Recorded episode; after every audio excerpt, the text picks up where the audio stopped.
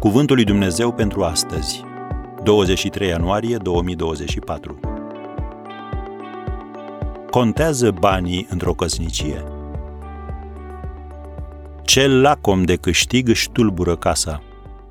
Proverbele 15, versetul 27. În zilele noastre, unul dintre motivele de ceartă cel mai des întâlnite într-o căsnicie sunt banii.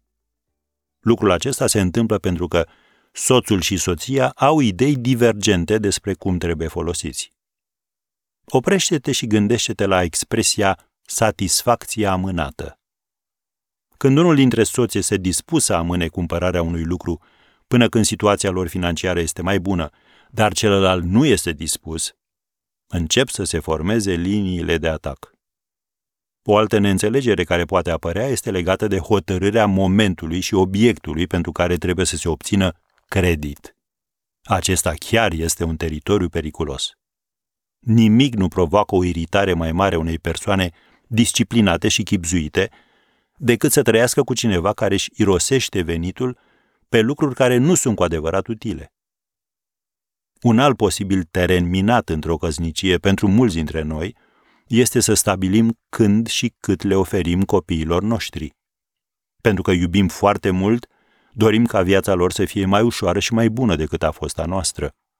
Dar prosperitatea nu se păstrează cu ușurință.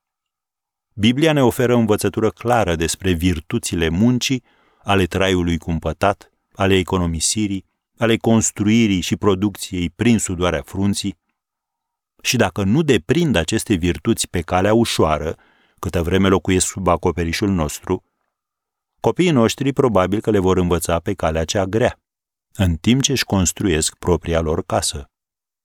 În concluzie, iată un sfat bun. Stai departe de datorii pe cât posibil și fii extrem de precaut cu cardurile de credit.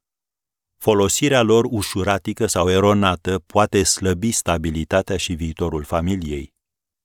Cardurile de credit ar trebui să poarte eticheta pericol a se gestiona cu grijă.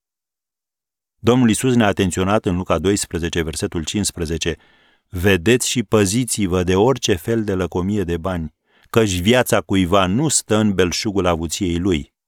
Am încheiat citatul. Cred că ar fi bine să aprofundați acest subiect astăzi.